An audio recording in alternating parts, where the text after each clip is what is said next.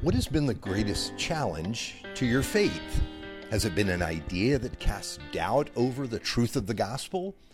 Has it been something that has happened to you that you wonder, well, how could God possibly allow this? This is Monday, August the 7th.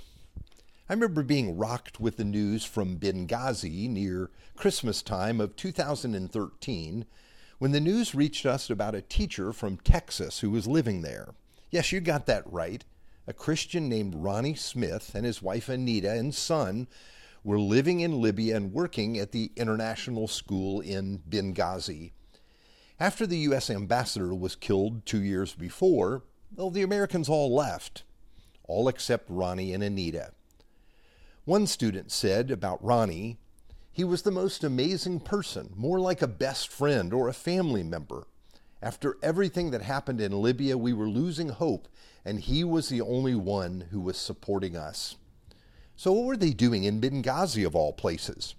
Yes, Ronnie was a Christian, and yes, he had been warned about the security situation in Benghazi many times, but Ronnie and Anita talked and prayed about the dangers, and they decided to stay.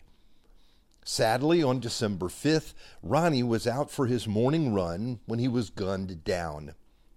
It was a beautiful and also a heartbreaking story. It seemed so wrong.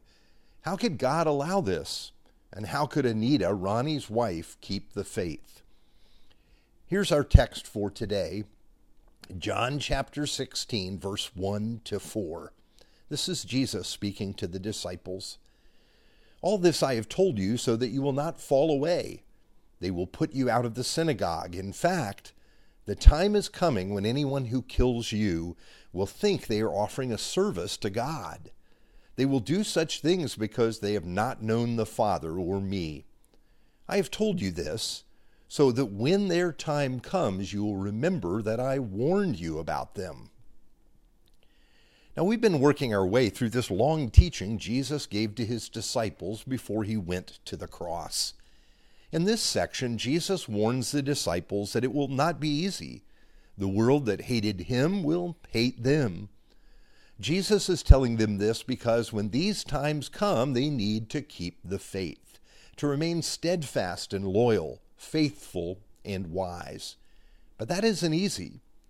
In this case, many of the disciples will be mistreated by their own people, the Jewish people. The Jewish people will see the gospel as blasphemy and a threat to, to them. Shortly after the ascension of Jesus, some of the disciples are arrested. Not long after that, Stephen is stoned, and the disciple James, the brother of John, is beheaded. Imagine how troubling this would be. Why would this happen if these men were sharing the good news, if they were fulfilling the mission that Jesus gave to them. And to make it worse, often those doing the persecuting claimed they were serving God and protecting the true faith. This is why Jesus warned the disciples. He didn't want them to give up. He wanted them to keep sharing the message and to be prepared when persecution came. And it did come. Now, in tight knit communities, as found among the Jewish people, to step out of line, well, it meant being ostracized and rejected. Often it meant they would be mistreated. These communities erred on the side of protecting their people, and they saw Jesus not as God's Son and their Messiah, but as the enemy to be put down. The disciples would find themselves in the same boat. Jesus explains why they will be treated this way. There's a disconnection with Jesus and his disciples because there's a disconnection with the Father God. I want to return to Anita Smith. Remember, her husband was gunned down in Benghazi, Libya, the very place where Ronnie was teaching children. Here's what happened.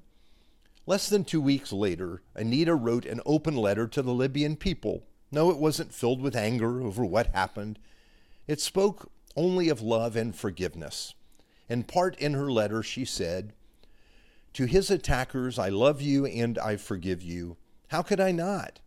For Jesus taught us to love our enemies, not to kill them or seek revenge.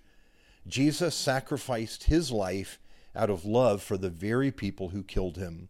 His death and resurrection opened the door for us to walk on the straight path to God in peace and forgiveness. Astoundingly, Anita's love was shared all over the Muslim world. TV stations in Libya and Egypt, Pakistan, Saudi Arabia, and Kuwait picked up and carried the story. Anita explained in Arabic about her love for the people and even the attackers.